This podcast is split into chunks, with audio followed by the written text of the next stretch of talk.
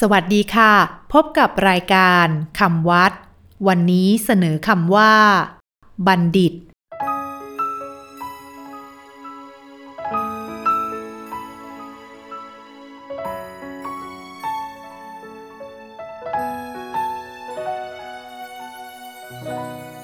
คำว่า บัณฑิต สะกดด้วย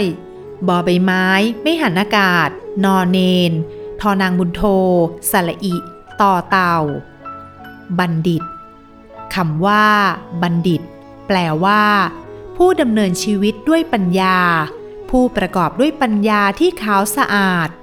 บัณฑิต หมายถึง ผู้ฉลาดรู้ธรรมและดำเนินชีวิตไปตามหลักธรรม เป็นคนดี เป็นคนน่าคบหา น่าเข้าใกล้มิได้หมายถึงผู้ศึกษาจบปริญญาแบบภาษาทางโลก บัณฑิตในทางศาสนากำหนดไว้ด้วยการกระทำคือผู้ใดชอบทำสิ่งที่ดี ชอบพูดคำที่ดี ชอบคิดเรื่องที่ดี ผู้นั้นชื่อว่าบัณฑิต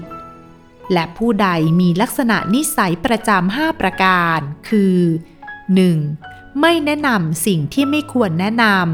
ำ 2. ไม่ชอบทำเรื่องที่ไม่ใช่หน้าที่ 3. ชอบนำไปในทางที่ดีงาม 4. ไม่โกรธเมื่อถูกแนะนำดีๆ 5. รู้และชอบระเบียบวินัย ผู้นั้นก็ชื่อว่า บัณฑิต วันนี้ สวัสดีค่ะ